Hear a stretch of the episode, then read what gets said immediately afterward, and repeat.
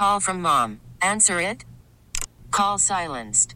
Instacart knows nothing gets between you and the game. That's why they make ordering from your couch easy.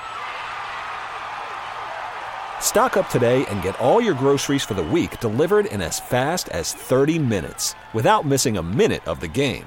You have 47 new voicemails. Download the app to get free delivery on your first three orders while supplies last.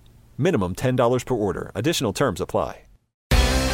These are the stories that highlight our region's grit and grace. Ordinary people of greater Philadelphia becoming difference makers. It's Philly Rising on KYW News Radio.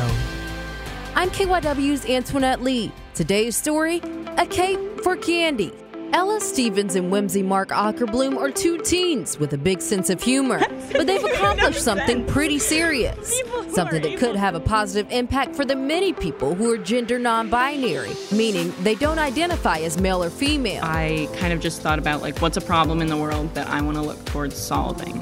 That's Ella, who paired her writing talent with Whimsy's art and experiences. I didn't know about non binary identities when I was really little, and I think that probably would have helped me a lot. Together, Ella and Whimsy, who uses the pronouns they or them, created A Cape for Candy. The book teaches others how to address people who identify as non binary.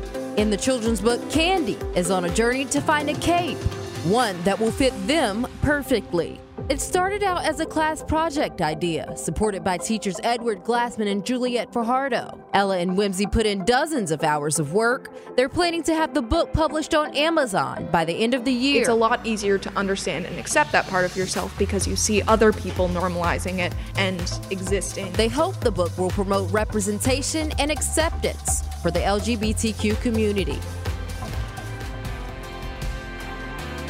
If you know a difference maker who should be featured on Philly Rising, go to kywnewsradio.com slash Philly Rising.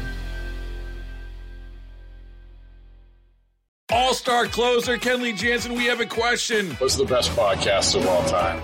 Baseball isn't boring, baby. I'm Rob Bradford, and every single day I'm sitting down with the biggest names to show you this great game is the greatest game. It's my podcast, it's my passion, it's a cause I started more than two years ago, and is now the most prolific national daily baseball pod there is. Another fact, so jump aboard the BIB Express. Follow and listen to Baseball Isn't Boring, presented by Wasabi Hot Cloud Storage on the free Odyssey app or wherever you get your podcasts.